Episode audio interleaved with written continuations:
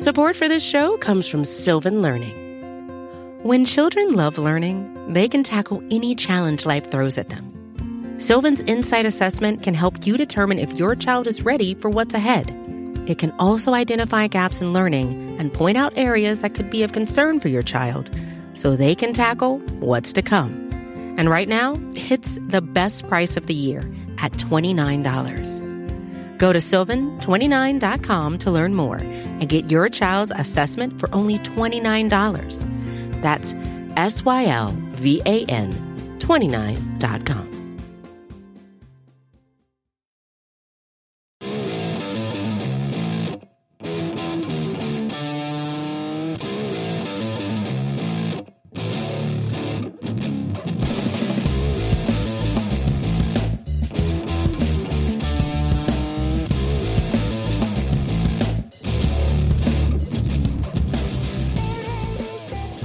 everybody, and welcome to episode 236 of the Talking Chop podcast. I'm your host, Brad Rowland. It is Sunday evening, and joining me, as often, Eric Cole is here. Hello, sir.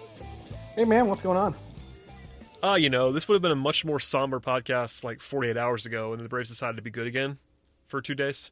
So that was nice. But uh, it was not all sunshine and rainbows this week. Unlike last week when Scott and I got to come on and talk about all all the good that was happening, in addition to some uh, obviously the positional stuff, etc. This week was not as fun. Uh, beginning on Monday with what was a pretty much complete meltdown by Sean Newcomb, allowing eight runs, and then he was optioned moments after the game, essentially. Uh, and then that game was a pretty a blowout loss. And then by Tuesday, we knew that Ronald Acuna was going to be out for some period of time with with his wrist inflammation. Um, yeah, I mean, I guess we'll stop there. Obviously, the Braves lost four games in a row this week before rebounding, but uh, I think the low point was probably early in that losing streak because of the nature of Newcomb's meltdown and the Acuna news going back to back. Yeah, I would agree with that. And you know, it just it felt bad because then you had you know a game where you know it kept getting worse. It felt like you know the game on Friday just felt like it was like one of like the worst played games that they've played you know the last couple years. And Snitker said as much. It just didn't. It just none of the games felt particularly competitive. You know, you'd see like the, the, offense score five runs late, and you're like, hey, wait, there could be a run, and then you remember that you know the starters plus like their the first reliever gave up like 13 runs, and you know it just it felt particularly bad this week. Um, obviously, the news with Ronnie is unfortunate. You know, it didn't. It never sounded them delaying putting him on the injured list made me, you know, maybe it's not a super serious thing. Uh, obviously, being put on the injured list, but it being retroactive, you know, I am somewhat happy that they're at least being you know taking being cautious with him and just kind of letting this thing heal up. So it's not something that kind of bothers him the rest of the year. But you know with a with a shrunken schedule you know every guy every team every game you have without your best player on it you know it's a little bit it gets really tough especially when you're already missing Ozzy and you know obviously the problems with the rotation. So you know I guess the good news is that you know there just doesn't seem to be anything on an MRI there doesn't seem to be anything on a scan that makes us think that this could be something that requires like correction or a longer absence. It's just one of those things where you know you get jammed up on a slide or just you know overuse in terms of just you know whether it be practice or whether it just be playing in the field, you know taking batting practice or just a, a swing that went slightly errant. It could be a lot of things, and unfortunately, you know it's something the Braves have to deal with. But at least it doesn't sound like it's something that's too long term. Yeah, the Braves have a history, unfortunately, of wrist issues for key players, and that led to some pessimism uh, on the fan within the fan base, and I think justifiably so. I'm not too worried about this. Knocking on wood, I think that he's going to be fine based on what I have heard. Um, that's not source information, but just what what they're saying essentially, and the clean MRI, etc. Um, he's now on the IL after sa- as of Saturday, but that was retroactive, so he can actually come off as early as Friday. So it doesn't have to be a super long term absence. Obviously, every game matters, and they are not themselves without Ronald Acuna, who is, if not the best player, one of the top two players on the team and yeah, he's uh, it's a big loss. Hopefully everything's all right. And uh, the news could have been much worse. Like I almost sent a uh, a message to Scott as we were awaiting information on Ronnie's wrist on Monday night. Um, just because maybe maybe it was Tuesday night, one of those nights. Uh, it was late before anybody talked, and it, there was that like rumbling, like not that anything that I'd heard, but just like if this is serious, we're gonna have to talk about it like right now. Like we couldn't afford to wait if it was like Ron, Ronnie's out for the season kind of news. Uh, fortunately, we did not have to do that podcast, so things are looking up. Yeah, that yeah that would have really sucked. yeah, uh, especially considering some of the, the, nature of some of those podcasts we've had to do recently. Uh, but not unfortunately, we're not there. Uh, it's it's this uh, seems more like a, a, a, move where they just kind of want to be cautious, combined with maybe some roster cleanup type stuff for what we think could potentially be you know a call up, which would presumably also include some starters, but also possibly including Christian Pache. So you know, again, I, I totally get the move, and I'm not I'm not any more worried now than I was when they said that you know like all the scans come back if that makes any sense. Yeah, we're going to come back to Pache in a second, but before we come back to that, uh, just rounding out the four game losing streak. Obviously, Monday they got blown out. Tuesday was a mess as well. Touki was bad after being really good the previous start. Um, Bryce Wilson walked four in an inning and two thirds. That wasn't great after he was called up. Uh, Wednesday they lose, um, basically getting down in a hole again early behind uh, Ynoa, uh, Matzek, and Tomlin, allowing six runs in the first five innings. That was not so bad Wednesday night. And then uh, Friday after the off day was the other level loss. Kyle Wright implodes with six walks. Luke Jackson was bad. Uh, and by the way, in the four games that the Braves lost in a row, the starting pitching was as follows: nine innings, 18 earned runs. That's already bad. 18 earned runs in nine innings is guess guess what, Eric? That's an 18 ERA. Just just that's, the math. That's, that's quite bad. Uh, 11 walks and five strikeouts. So, granted, that was the four spots without Max Fried, who was then fantastic on Saturday. But uh, it's a reminder that there are other issues between Ender and third base and whatever else you want to point to. But uh, the number one issue continues to be starting pitching, and that will be that way until further notice. Uh, Max Max Fried, fortunately, is incredible and was awesome on Saturday, but uh, the four game losing streak was kind of just in a nutshell what the the disaster scenario is right now for this team. Even if you remove the injuries and remove the uh, relative lack of offense in a couple of those games, you just cannot pitch like that and expect to win consistently. And it's never going to be as bad as that consistently because obviously 18 ERA for four games with the starting pitchers is not nobody no one would obviously project that, but that is the reminder of how bad it could be if things go very wrong outside of Fried. Yeah, and I mean, it just felt like during that losing streak too. Like there was some really lazy defense, particularly from like Markakis and Ender especially, which was particularly alarming since the one thing that we kind of need him to be good at is actually catching a baseball, and he's not been that. Um, you know, when you have those things going on too, it just kind of feels like a team that felt like it was being disheartened, and you know, you worry about that kind of festering long term. Uh, it was really good to see, you know, back to back wins on Saturday and Sunday. Um, I, there's just got to make some like it just seems like they keep you know, I would have thought that like the last rotation turn, I think that was the last thing that you and I talked about. I'm like, this next rotation turn is going to tell me, you know, who's going to stay in the rotation or not. And we saw some reasons to believe that maybe some changes need to be made. And instead, it just kind of felt like they just kept running out the same guys over and over. I mean, again. They, they kind of were. I mean, I'm with you, um, but they obviously they pulled the plug on on Newcomb immediately.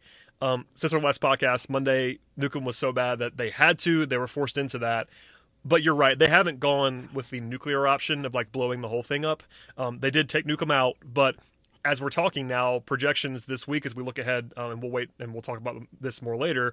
But it's Touki Monday, Josh Tomlin on Tuesday in the Newcomb spot, and then Kyle Wright again on Wednesday. So you're talking about those three guys, plus of course Max Fried, and then there's that that spot where like Robbie Erlin was very good on Sunday, but he was dreadful in his first appearance. He was again awesome today with four innings, no runs, one hit, and five strikeouts. If that's the guy he's going to be, then great. But you can't bank on that. Obviously, um, everyone's clamoring for Anderson or Tucker Davidson or whoever.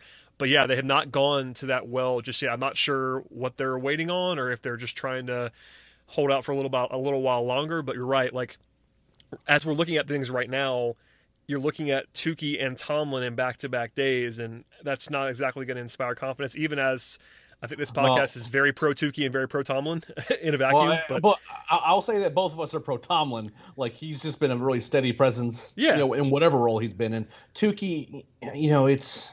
I'm very pro Touki in a vacuum. He was very bad the other night. Um, yeah. And Tomlin, like even Snitker said, they don't want to use Tomlin as a starter. They don't. They just feel like they kind of have to right now, and he's pitching well. He wasn't great in his last outing, or was it two outings ago? There was one this week where he wasn't his quite wasn't quite his best, and he was obviously not going to keep up the pace that he was on. Tomlin was like really cooking for the first few weeks, but yeah, it's you don't want to go into a series with the Nationals, and granted, you're going to miss the Nationals' big guns, but no one is intimidated by a Touki Tomlin Wright trio in a series right now. It's just not that's not scary for the for the opposition. Well, right, and I think that the idea they don't want to use Tomlin in that role was partially because they just don't they just never really envisioned him as a starter. I mean, they yeah they signed him as a bullpen arm for a reason, but also, you know, he's a really good kind of you know, for a rest of the rotation, which isn't exactly inspiring confidence, at least you can go, okay, after two innings, okay, let's get Josh in there, and then he can go three innings, and then you can kind of get to the rest of your bullpen back to kind of somewhat some normalcy. You know, if you don't have that option, all of a sudden, then you, you know, is Robbie Erlin a guy you're going to be running out into the rotation repeatedly? I, I just think that ultimately that what they've had so many problems with so many of these guys.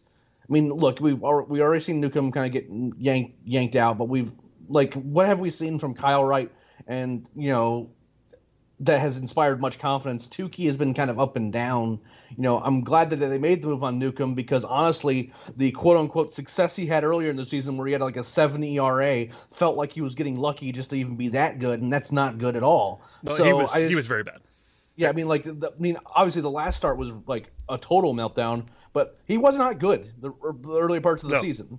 You know what I mean? Like at best he was lucky and that's that's a problem. And I just feel like that you know they have guys on the 40 man roster, whether it be Tucker Davidson, who's obviously been kind of the the popular name because you know between his driveline successes, which seems like you know anyone that goes to driveline, you know there's this contingent of fans that just like will not stop shutting up about them being called up until they actually are.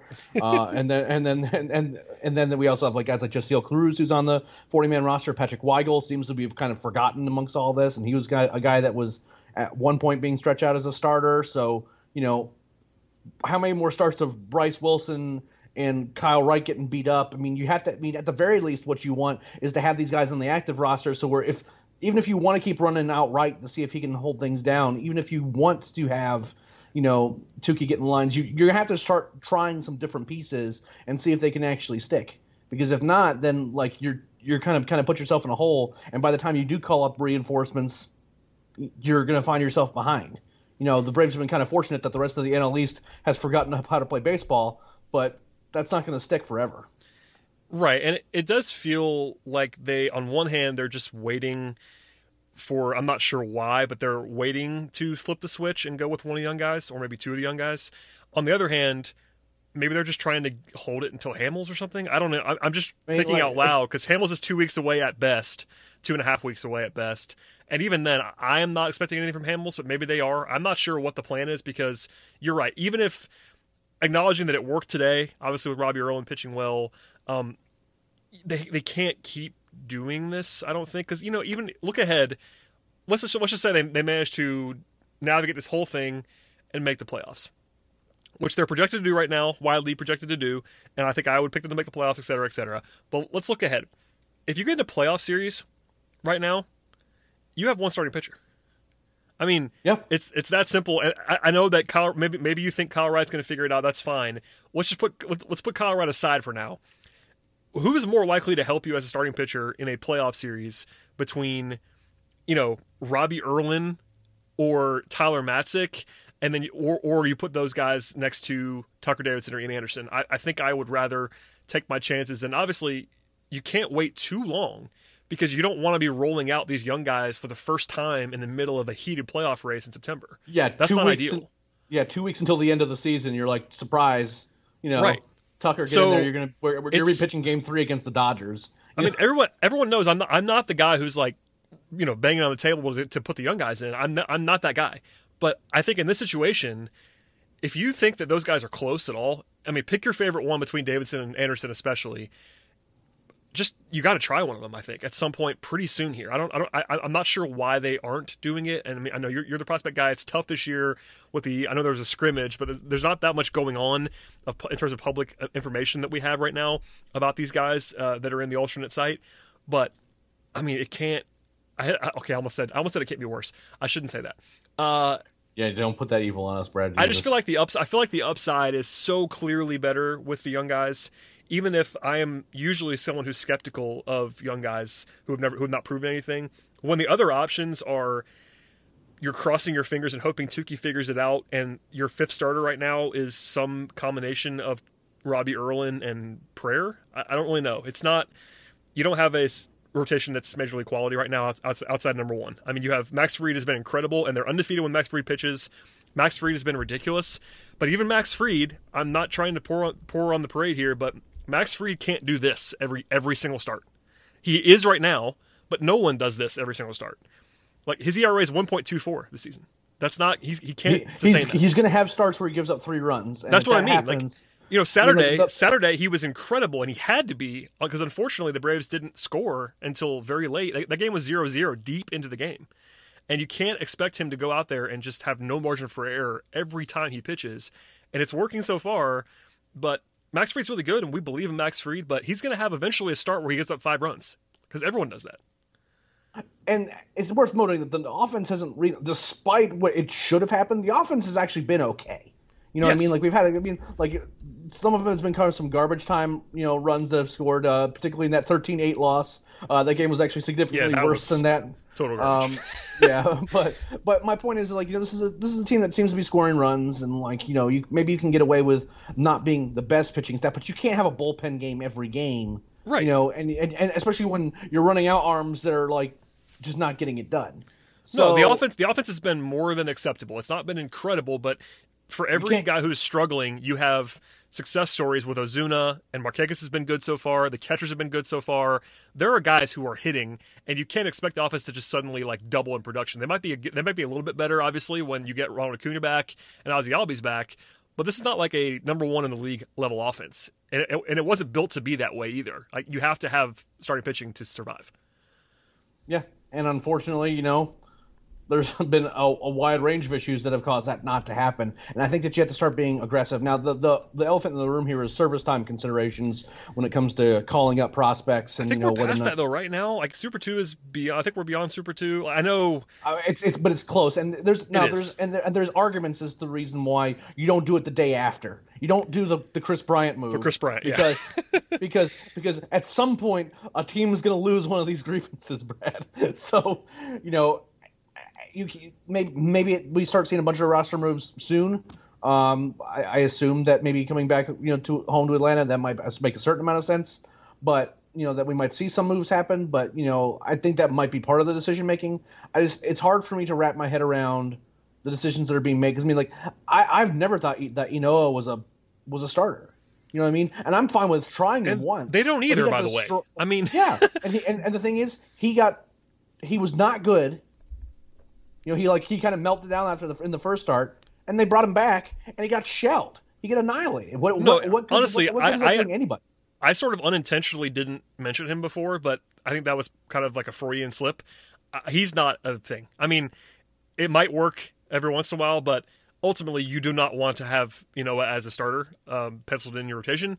That's not a thing that they want. I think I would much. I mean, if the options are, if you take the young guys off the table with Anderson and Davidson and whoever else, if the options are you know Ynoa, uh, Erlin, and Tomlin, just throw Tomlin and hope that he can throw four or five innings. Like it's not that's not great either, but Well, I I. At least think that Tomlin will make it a few innings. Like That's what I the mean. guys with the guys that the Braves have been running out there have like been getting shelled and haven't made it out of the second inning. That's a tough place. I mean, you're down six runs and you're already into your bullpen in the second innings. A little rough. So Yeah, I, I mean, good. I don't know. Yeah, it's just it's been. I, I think that they're gonna have to be a little bit more aggressive. I understand that there's a lot of things to consider, and I don't have any like special insight as to what's going on, you know, at the alternate site because it's basically you know under lock and key there. The the scrimmage was helpful. You know, Ian Anderson looked pretty good. He seems like he's getting a lot of rise on his fastball, which seems helpful. Uh, I know that Langeliers and uh, William Contreras homered in, in that game. Uh, you know, Muller didn't look as great, but was you know he was throwing pretty hard, so at least that's there's they have that going for them. But I mean, other than that, you know. That information's really tough, so I don't want to like say like, well, these guys are clearly ready. Why aren't they getting called up? Because that's not fair, uh, especially for the guys that aren't on the 40 man roster. That's that's a kind of a big move to make for any player. But it's, I mean, I'm just looking at these guys and what they're doing, and I'm like, they, can't be looking that much better in their bullpens to, to make you think that like, well, maybe this is the one star hiccup. No. like, uh, you know, it's you know, it's it's Charlie Brown with the football all over again. You know what I mean? Like at some point, you're just you know making a fool of yourself, thinking that there's something else there that there isn't. Yeah, I totally agree. Okay, um, we've done enough on the pitching, piling on. We have plenty more to discuss, but before we get to all of that, a break here to hear from our sponsors on today's pod. All right, Eric, we're back, and uh, we mentioned every game at least in brief until today. So I know we talked about Robbie Erlin, but to change gears, I have to ask you what your reaction was to Freddie Freeman hitting second. Now, it was one game. It was a Sunday. No Acuna, no Albies, etc. But Snitker did say after the game that he might do this more, which I find really encouraging. And we've called for Freeman hit second for a long time. Uh, this is the first time that he has hit second since 2011, and it was April 2011. Uh, I'll just leave it there. What what was your reaction? Because mine was like, I thought that I thought that someone messed up the lineup tweet. That's where I was. So I was very happy about it, um, and I'm not going to get into all the reasons. I mean, we've we've talked ad nauseum about optimal lineup lineup construction and why certain guys should be not should be hitting at the top of the order and certain guys shouldn't be. You know, some of the some of that is turned into memes. Some of that just doesn't make much sense just to kind of dwell on too much. I will say this: when Ronald Acuna is healthy, I think the chances of Freddie Freeman hitting second are almost nil. Like I'm willing to I'm willing to bet money on it. I would also bet that that won't happen. I'm hoping because of what he said. He had no he had no reason that he would have to say that he might do this again. I tend to agree with you because my guard's always up. Um, and people were asking for our for like our lineups of what we would do to have Freeman hit second because now that it happened, it might be real. Um, I tend to agree with you that he won't do it with everybody healthy, but I, would just hit Ronnie first and Freeman second, and then go yep. from there. Uh, that's what I would do. That's what I've been saying the entire time. Um, and honestly, with all respect to Ozzy Albies, who's really good at baseball, hitting him second against right-handed pitching is not the greatest thing in the world because he's like a pretty average hitter against right-handed pitching. Um, especially so, lately. I mean, it's kind of hard yeah. to compare because he looked particularly bad at the start of the year. Oh, he so. was terrible. Which I'm not. I'm not worried. Like he was. He was bad. He was also hurt and whatever else. I'm. I'm I don't worry about Ozzy. I'm just saying in a vacuum with what we know about him, he's not a great hitter against right against right-handed pitching. He's just not. So, yeah, I, I would just go, you know, Ronnie, then Freeman, and then you could go Ozuna if you want to keep going right, left, right, left. You could go to Ozzy, or you could go to whatever you want to do. Like they used they they they, used d'Arnaud at number two the other day, which I was like kind of encouraged about because he's been he's been pretty scalding hot. I don't know. I don't have huge takes on this. We don't have, we don't have to go through the whole lineup. I I did appreciate though, as you know, we're often hard on Snitker. I appreciated him trying this and then at least being open to doing it again. Now, the rationale he said was something about the DH, which I didn't really follow. I don't really get that. Um, but I don't care about the rationale. If, if if if he's willing to do it, that's that's good. I expect, like you do, that Freeman, Freeman will hit third again once everybody's back. But uh, I was surprised and uh, pleased, is the way I would put that. Yeah, absolutely. And again, you know, you want your best hitters to get the most plate appearances possible, and you know, moving him up was was a good thing. And I'm and I was happy about it. I'm just not. I have I'm very low confidence that, that is, that's going to be something that stick at all. Like yeah, very low. I'm with you all the way on that, but it, it could happen. It's not impossible. Not, now that we've seen it, we saw it in a major league game today, so I will uh, take that as a win. Absolutely. Uh, the other thing about today, other than Robbie Erlin being great, was the bullpen was again really good, and then uh, Ozuna and Marquez break it open in the seventh.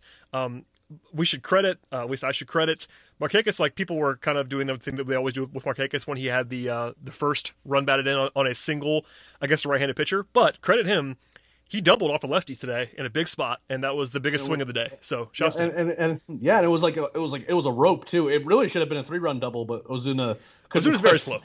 Yeah, he, like, well, he's certainly he's certainly not fast. I'm not gonna say he's like crazy slow. Cause no, he's slow. We we we we've we know we've seen we've seen crazy slow. Like, but he certainly isn't fast. He's not Matt uh, Adams or anything, but he he's not he's not a fast man. No, he's not. He no, he's first to home is going to require more than just you know a, a liner. It's going to require a little bit of rattling around in the corner. I, I think um, even on the call, like I, I didn't see the, I wasn't listening to the broadcast live when that happened, but people were saying that they somebody even called it a three run double in the moment. It's like nope, not with Marcel on first. That's, that's, that's uh, not going to happen. I, I, mean, if you're talking about the radio broadcast, I mean, um, if you're if you weren't listening to the TV broadcast, you, I was not. You, you, would be glad that you didn't because they, they were in, they were they were in peak form. Um, I, I do want to just call out Ozuna because honestly, like without Ozuna right now, like this team's below 500. He's been very. I mean, like he's had. No. He's certainly he's certainly a bit streaky, but like the like and obviously look the, the defense that we thought was going to be passable as it turns out like yeah the, that's bad the stuff about the stuff about his arm was was real, and like now that we've seen him like out there in the field and actually like playing balls, he is not good out there. And I, you know, just keeping the DH and only put him in the field under very specific circumstances. No, but, I was you know, I was wrong about that. I mean, I will Yeah. own that. I am sometimes wrong, and that's what happens. I was pretty defiant about that, and he he is bad. Uh, there's no question about it. Like Marquez is better than him, I think, and I said the opposite Yes. of that. So I'm I was wrong. I'll, I'll own that. Um, but to the bat, like he has a 131 WRC plus right now. He's slugging over 500. Ozuna's been everything that, that they possibly could have asked for at the plate so far, and he, that's been huge given what they haven't gotten from other guys. And Marquez has been really good too. Like I'm, I know I mentioned these guys in passing earlier, but I tweeted about it. You have Ozuna, Marquez, and both the catchers have just been huge because you know Freddie's been Freddie for the most part. He had sort sort of a slow start. He's been he's still he's still been pretty good for even by his standards. Acuna was good before he got hurt, but it's the it's the supporting guys like and Ozuna is better than a supporting guy. He's like a fringy starish guy at at the plate, but you know, the Marquez, the catchers, etc. You have to get some value offensively from guys that you may not be fully banking on. And Marquez is like a 145 WRC plus right now. He's been really good. Um, and the catchers like d'Arnaud, I mentioned before, he's been just lighting the world on fire. Flowers has been good. You know, these guys are unsung. Adam Duvall has been Adam Duvall in the way that we always thought he would be. So Dan Dansby's been up and down, up and down too. Last few games He's cooled off. He, yeah, he, Yeah. Well, the last couple of games, like he had he had a he had a three hit night on Wednesday, I think, and then he had a couple hits today. So I mean, Yeah. he's been doing what he's supposed to do. no, it, it's it was just funny because you know early and we we did this too, but Well, yeah, um, Dansby was on fire out of the gate, and everybody starts writing there, is this the year for Dansby Swanson pieces? And then he immediately cooled off again. But he's been fine. I mean, it's not like he's been bad at all. He's been perfectly fine. Uh, Duvall's had a couple big spots. Like his overall production's been like league average at the plate. But if you throw that in with like some clutch power and pretty good defense, that's perfectly fine. Um, there are issues still. We should oh, let's just do this now real fast. When we- we've done the last couple podcasts, the two spots on offense. You know, we spent most of the first half of the podcast on the rotation. That is the biggest issue, and we're not saying otherwise. That is the biggest issue. Everyone agrees on this. But you have center field and you have third base.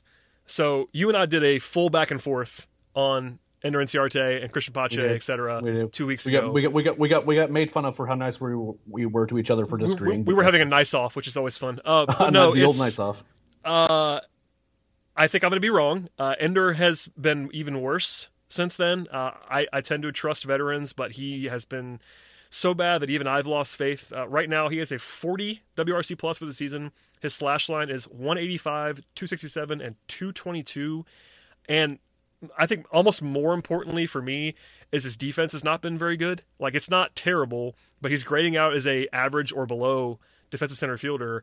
And with the bat, this is very obvious, but with the bat, you cannot afford him to be anything but really good defensively, and he's not been that so far. So I know why they're still playing him now without Acuna. I, I Right. get it. I, I know there's some frustration and like just play Adam Duvall there, or whatever.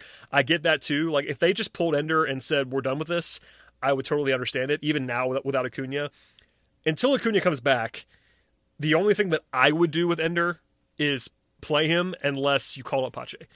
I would not just go Adam Duvall in center field every day this week. That I would not do that because Ender is still a better defensive player than Duvall in center. I think that's my guess anyway. And I don't know. It, let's just say this now: Ender just might be done. And I'm not. I'm not saying it's definitely the case, but even with the money on the on the books for next year, there's a certain breaking point where they cannot keep putting a guy that does this every day. Because right now he's a sub replacement player. He's he's very bad. So we're there probably. I mean, I'm, I I feel bad because on one hand we were probably skeptical of Ender early on when he was scalding a few years ago and getting 200 hits. Then we were probably high on him, and now I try to defend him, but it, it might be over. Well, I mean, look, when the Braves signed that extension, I mean, considering the overall production you're getting, I mean, he, they got a great deal on him. You Yep. know, what I mean, especially if he was just like a you know a, a meh hitter, but still good defensively, like that contract is still great. And, and we But- said that. I mean, that's all. He, Yeah. all he all he has to be is like a semi-average hitter, and he's just not that right now. Yeah, I mean, yeah, he's well, he's definitely well below that. And my concern has been not just that like he's lost a step, it's that it almost looks like low effort, like just not trying to make plays or like kind of being distracted. And that's super frustrating for a team that's already scuffling, just trying to make it through game by game. You know, each little game that they can win during this stretch where everything's going wrong is going to make a big is going to be a big deal down the stretch when all of a sudden you have all of your guys healthy and you're trying to, you know, get a playoff seating where you don't have the Dodgers in the first round again, which is what it looks like it's going to sit. What it looks like right now. I mean, I'm not sure if it's changed, but my point is, is like you know when you're trying to get the, the playoff seating that you're wanting and trying to avoid certain pl- teams, uh, et cetera, et cetera. You know, getting these little extra wins here and there where you really didn't have any business winning, those things matter. And you know, he has not played like a guy who's trying to get those. You know, a lot of lazy rollers, a lot of lazy plays on on fly balls center and that's not going to work for a team that has real aspirations this year, especially when everyone's healthy and in theory they can find some starting pitchers that can pitch more than three innings. Right. Um, you know, he's bad. And he's bad. I, it's, it's it's tough. It really is tough for me to like bury a guy based on this kind of sample because even with I know this season feels, feels like it's like never ending right now. The sample size is still very small for everything this year, sure. and he doesn't have to just be done. But with every every passing day, it doesn't it doesn't look great. He's not that old either, and that's the thing about like if someone that was in his mid thirties was like this, everyone would just be like, "All right, he's too old. He's over." But he's not that old. It's just kind his of baffling. A- his average exit velocity is something like seventy five miles. No, it's really it's really bad. Like I, I mean, mean, like I'm pretty sure I can hit balls harder than that. I'm not saying that I like you know what I mean. Like I'm not, I'm not, I'm, my sample size might be two. You know where the, the, where I managed to run into a ball, but I could hit a ball harder than that, and I it's it it's just bad swings, bad at bats, bad. It's like it's worse than the league levels. And, and I, I, saw a stat getting, the other. He's getting significantly slower too. Right, he's not running well. I saw a stat the other day. I'm not sure if it still holds now, but at one point he had the lowest exit velocity of any um, player that qualified um, this season in the in the entire major leagues. So it's it's as bad as it seems at the plate. Um, transitioning a little bit, obviously we're not going to do an emergency podcast for Pache. Like he might be called up tomorrow, and we're not going to come out and, and do this because we've, we've already done it for three straight podcasts. So let's just do it a little bit now. Uh, currently, at this moment in time, Sunday night, the Braves have 16 pitchers and 12 position players on their roster, which is one of the reasons why people people are thinking that maybe Pache is coming soon. He may not be, but he may be. So Eric, we don't know this yet, but if they call it Pache, if they call it Pache, let's just do the whole thing where we just talk where we talk about like expectations because obviously I'm more skeptical than about everyone that's a prospect usually, but I think we can uh, now be pretty comfortable in saying that defensively he'd be pretty good. Uh, but what should people expect if this week, for instance, they were to call up Christian Pache? Well, I think the first thing people are going to recognize with that is that he is a much bigger guy than I think people think he is. Uh, he kind of gets the rep of being like the the super fast center fielder, uh, you know, and those crazy good defensive defenders aren't necessarily built like Pache in a lot of cases, but he is a not a small guy. You know, big frame. Uh, looks like he could play, be hitting in the heart of an order as opposed to at the top of one. Um, you know, the, the, approach right now is that he's he's hitting more line drives than he would. He's gonna he pulls the ball a whole bunch. He's very fast. Uh, the center field he's in, he is quite good. He'll make a lot of plays that are hard look easy. Um, he does have a lot of raw power, but I'm not sure, especially starting off, uh, that we're going to see a whole lot of it just because I think that he's still going to be getting his legs under him. I don't honestly anticipate him being super awesome at the plate. I, I, I do think he's more like a 240, 250 hitter, maybe when he first comes up, something something in that range where you'll you'll see some upside and you'll have games where he looks amazing, but just have some games where you know he he will look like a rookie. He will look like a really young guy who gets fooled by you know a particularly good pitcher who kind of knows you know has been reading the scouting reports and kind of knows kind of how to go after go after him. Um, you know, you'll see ground balls that he'll get really close to beating out, and you know, depending on how those go, what kind of impact his overall line looks at. But overall, you're a guy who he's a guy that in theory could be a five tool guy, but the hit tool's the big question mark. Um, you know he's going to be a really good defender from day one. I feel strongly about that.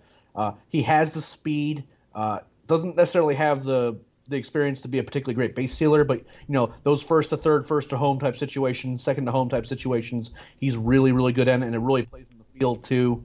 Uh, has has above average raw power. I just don't think that's going to play. I think that's just not something that's going to be his until he gets kind of better at the plate. Um, and he's certainly not going to walk as much as we want, and that's going to be pretty frustrating. Yeah, that's that jives with what I understand. Obviously, you've seen a lot more than I have, so I'm, I'm going to defer to you on on all of this stuff. I, I, think people. I'll just do my usual disclaimer. Uh, he is a top level prospect. That does not mean that he's going to be incredible right away. That's just that's what I will say. If he comes up and struggles for a week, people are going to freak out, and they shouldn't do that because most prospects don't come in and light the world on fire. And um, he is a very good prospect, but he's not Ronald Acuna Jr., so you can't expect that, that, that level of production. So that's that's the short version, Eric. I just want to say that out loud for people not to no, get too, no, ab- ab- absolutely. He he has all the talent in the world to be one of the like best players on this Braves roster, Yeah, but he's very raw. So kind of temper your expectations in terms of what you expect to see the first time you see him on the field. uh, he's 21 years old as well, so just like keep Yep. that in mind. He's very young. Uh, and not everyone comes up that early, and it's uh, he he might be good right away. That's possible, but Maybe. there you go. Okay. Um, last thing, last major thing anyway is uh, third base is still not going well. Uh, for the season, Austin Riley has a 35 WRC plus, and beyond good. that, and beyond that, uh, since his fabled hot streak early when he came up last year, he has a 55 WRC plus and about 300 plate appearances. Now that's a half season or so. That's very bad. Now it doesn't mean that he's going to have to be bad forever, but there are some real uh, there's some there, there's some vibes out there right now. He does not look good at the plate, in my opinion. Um, the numbers are bad. The power is obviously there. His raw power is not in question, but everything else kind of is at this point in time. And then you, and you throw that in with Camargo, who has been better. He had a home run this week. Uh, he has been better than Riley, pretty clearly. And obviously, they're they're both playing some right now because Camargo's been playing second base um, on occasion, or at least semi regularly. But uh, the fabled third base battle is uh, being lost on both sides right now, which is not what you want. Yeah, I mean, neither player is playing particularly well. I mean, I had kind of earlier on in the season, I was like, let's just do, if you're if we're watching these two, choosing between these two guys, you know, go with Riley because at least it feels like there's more upside and the at bats have looked better. Uh, that hasn't that just hasn't been the. I mean, like it's not like Camargo's at bats have been looking amazing. He's just run into a few here and there, but you know, O'Reilly, it's just like now it seems like he's struggling with fastballs too, and you know he'll still have good at bats, but then we're seeing more of those at bats where he's just dismissed in four pitches, and it just doesn't look like he can catch up with a pitch, or he's guessing wrong, and you know now he's it looks almost like a confidence thing. Um, defensively, I think I like him better at third, but overall, I mean, I just one thing that I keep thinking about is that as badly as those two guys have played, how Charlie Culberson has not found playing time speaks a lot to what the Braves must think of him and what he's even doing on this roster. Well, yeah, the Like, I- combination. I, mean, the combination of that. That's a good point. I'm glad. I'm glad you brought it up because you have this guy who you're carrying as one of again only 12 position players on the roster, and he basically just never plays. And Nope. and you have a com- you have the combination of third base being a disaster and Ozzy being hurt, and he's still not playing. And like Hechavarria is better, so I'm okay with Hechavarria playing, but there it's gotten so bad that people that I think are smart are like thinking out loud about Hechavarria as like a regular third baseman for this team right now. I'm not saying that that that that that, that, that, that should happen, but at a certain point, you have to think about like out of the box options. I wouldn't go there just yet. I think you just play Camargo, even if you bail on Riley. And I, I don't know if I would yet, but uh, I'll I'll let you answer that in a second. But even if you did that, you can kind of just go to Camargo and hope that it works. But uh, you know how how long do you let Riley play regularly before you have to pull him and try something else? Because you know normally you would just send him to send him to Gwinnett and try to figure it out, but that's not exactly a normal situation right now. Well, yeah, and there's just not a great fill-in option. I think that the idea that basically you don't have to make a decision until Ozzy's back, right? Like, and that's that's that's the biggest thing is that you you aren't really forced into that decision unless you really like unless you just go with Hechavarria at second and Camargo at third. Um, I just don't know how much upside there is in that lineup. And I will say that I like I, I- still think that Austin Riley can be a good baseball player. I, I do think that. I just don't you know, and that, this is kind of famously what you know Anthopoulos has said is that you know they think he's going to be good, they just don't know when. Um, they think he's going to be the everyday guy, they just don't know when. And that's the tricky part is that he just can't figure it out. And if he was even doing just a little bit better, we wouldn't even be having this conversation. But he's it's been a struggle, and he's going to need to kind of really kind of put together a few good games here before he can you can kind of feel like okay we can give him a little bit more rope because again right now a, an infield of Hechavarria and Camargo does seem better than what they've been running out there right so, so far and when Ozzy comes back I just don't know how you can give him playing time especially with a 35 WRC plus that's not playable No, it's just it's not. not. playable, especially. I mean, for anyone, 30 I mean 35 is not something that even I am as a skeptic of Riley. He's not that bad because almost nobody is. I don't know. I don't think. But it's just um, again, you're talking about a half season sample where he's been a very very bad hitter, and that's not nothing. It's not it's not damning to where he just like is not a thing anymore. But at a certain point, it gets to be uh, tough to play him on a regular basis. So we'll see. Could be a big week there, especially because if Ozzy's coming back anytime soon, I think they always you're hearing that he might be close ish, and he can come off the uh, the IL whenever now. Uh, yeah, that would might that might actually push some changes. Okay, um, let's look ahead to the week a little bit before we get out of here. Uh, I said before the Braves do have the Nationals back at home on Monday. And by the way, that's one of the reasons people think that Pache might be coming up Monday is because it's a home series and the Braves have been on the road. That would make some sense. I'll say that. We don't know that. Just saying. That's been speculated on. Uh, but they'll be at home against the Nats. Big series, obviously, because the Nats is always a big series. Uh, as ugly as pitching matchups could possibly be with, with, with, between these two teams, because the Nationals don't have any of their guys. They don't have Scherzer, they don't have Corbin or Strasburg uh, projected in the series, and then of course the Braves, Touki, Tomlin, and Wright. I don't know, man. And then uh, off on Thursday, and then three more at home. So I mean, the the Nationals have looked really bad, man. They're not good. like, no, I mean Philly like he has moments, but like that that Nationals team, and I say that now that I've said it out loud, like they're gonna look significantly better in the series just because I said it out loud. But like that national team was not. I, am surprised. I mean, like I didn't. I, I whenever we did our predictions, I was like, you know, I just wasn't as high on the Nationals. I just kind of felt like that this division felt like it was the Braves to lose. I just didn't realize how rough the Nationals were going to. I mean, look, when you have uh, you know Strasburg, you know, being out with a nerve issue, and Scherzer looking human, like it's just that's not a good situation. But I, that team doesn't look very good. it don't. does. I mean, they it's everything's small sample size. they're not just suddenly terrible, but if you if you can play the Nationals and not have to see any of their top pitchers, that's probably advantageous. On the flip side, Fried's not pitching for the Braves. so, uh, well, yeah, we'll see what and, happens. And Juan Soto is still Juan Soto over there, so you might want to, you know, tread lightly when you're pitching to him. But you know, yeah. beyond that, you might be okay. Uh, well said. Uh, and then, as I said before, Thursday they're off again, which is nice. And then three at home against Philly. Um, you know, even with the hiccup this week, the Braves are still projected to win somewhere in the low 30s by all the major systems. That will get you in the playoffs, uh, almost certainly. Obviously, the projections also have the Braves getting in the playoffs like 80% of the time or higher. The bar is, of course, low on the playoffs this year. You might get in with like 28 wins. But if you if you break 30, you're getting in almost certainly. Uh, and we're updating that every week because every game matters so much. And when you lose four in a row, it gets a little bit dire. But then they actually win the last two, and now the Braves look fine again, especially compared to the division. The Marlins, I think we all understand, are not going to be a contender. I don't think. Uh, no, and they the last couple games, it kind of felt like they were they looked a little bit more like the team I thought they were going to be. So yeah, they had they've had such a weird season so far. Uh, in, the standings, they're still number one at the moment at nine and six.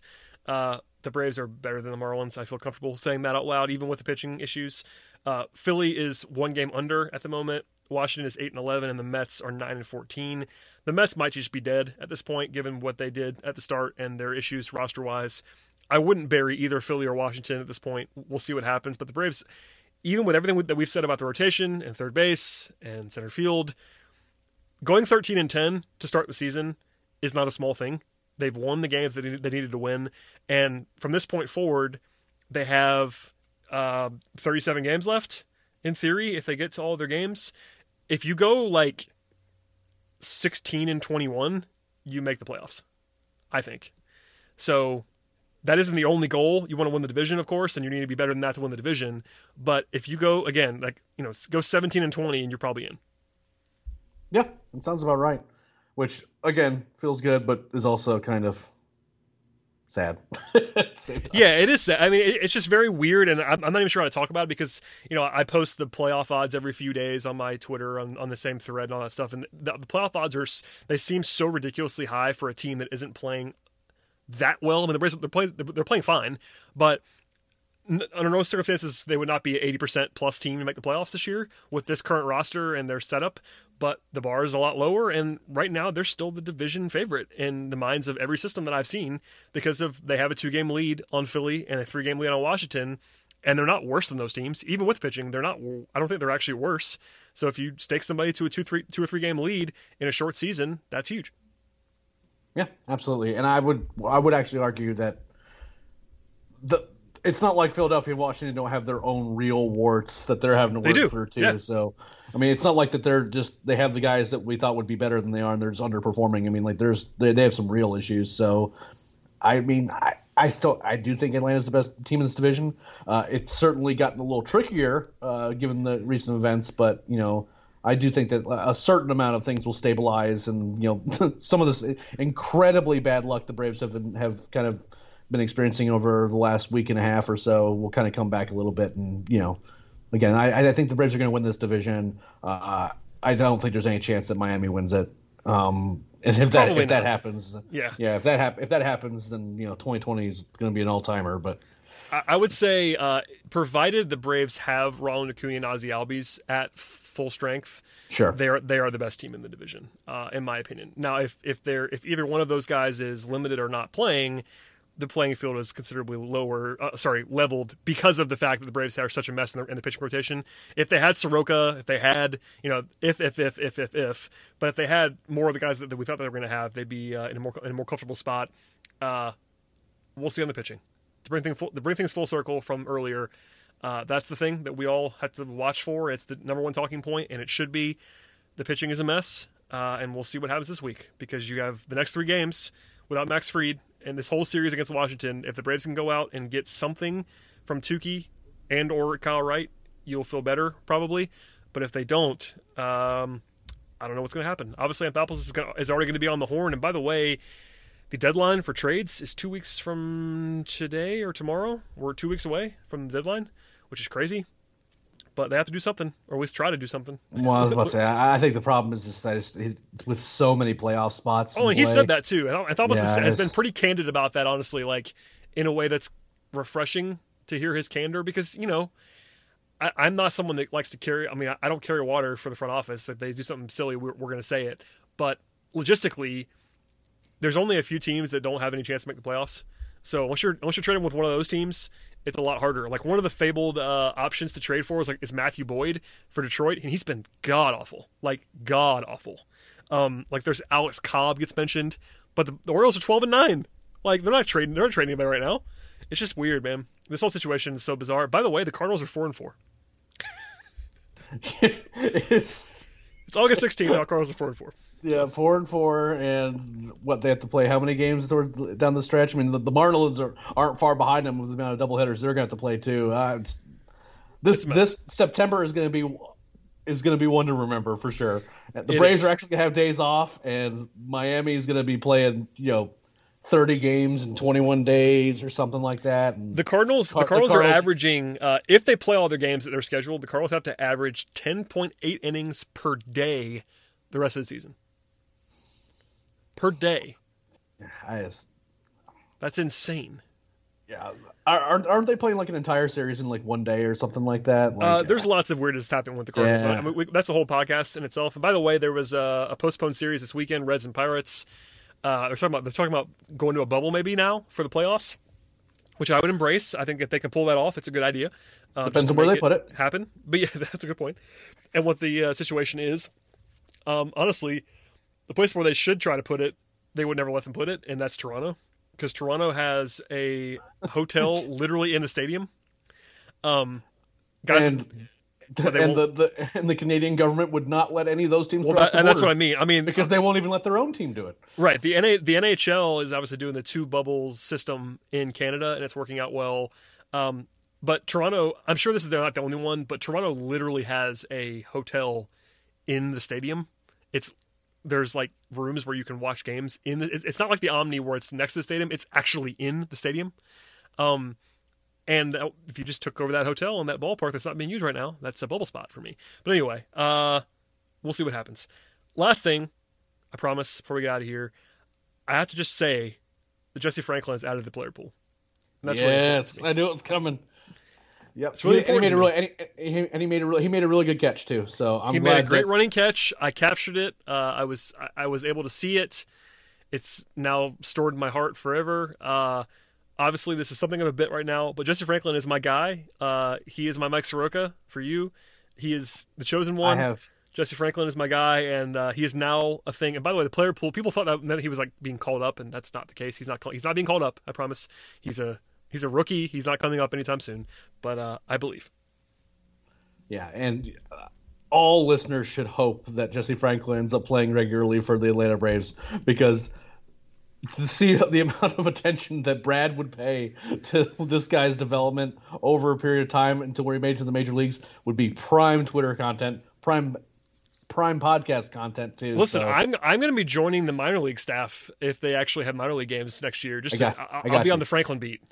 That'll be all. Yeah, have, uh, whatever level he's on, I'll just make sure you do the recaps for those. Uh, if, yeah. Except if he's not if he's not in the lineup, then I'm not going to stick you with it. I need like I need him to be in Gwinnett sooner rather than later, so I can go to games because I'm not going to I'm not going to Rome very often. Uh, apologies to Chris, I'm not going to Rome very often, and uh, I'm not driving anywhere else. But if he's in Gwinnett see, pretty soon, see, I like, I'm, I'm in. See, I like I, I love going to Rome. I need to get it's out. Just too far for me.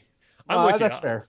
I, if I didn't have, if I didn't have my day job, I'd go to Rome. Uh, I've been to Rome; it's a nice place. Uh, I actually almost interned there in college, but um, re- just logist- logistically, I don't want to go there that often. Uh, sure.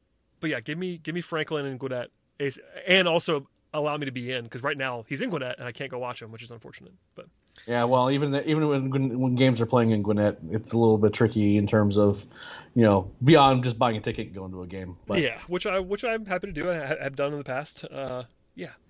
All right, Eric. Well, we've done enough on this show, I believe, in this uh, twisting world. It's an interesting week coming up. I mean, anytime the Braves play the Nats and the Phillies in back-to-back series, it's big because they're division rivals, and they're the two teams that I that we think anyway are the biggest challengers to the Braves in the division. So, big week. Yeah, uh, winning record this week probably like as much as a series can matter this early slash late in the season. Uh, like this week is like if they go like four and two, five and one somehow, you know, that that feels very encouraging. I won't say it like you know it ties it, it really kind of puts them in the driver's seat or anything because this series this season's weird and obviously thing crazy things keep happening. So I'm not gonna like make any too many prognostications about it. But uh, like a good week this week would go a long way towards forgetting about this past week and putting the Braves in a spot where they can kind of really kind of be in a very good position the rest of the season because then you're you kind of have gotten some of these season series out of the way with some guys that teams that would need to need those series to catch up with you down the line.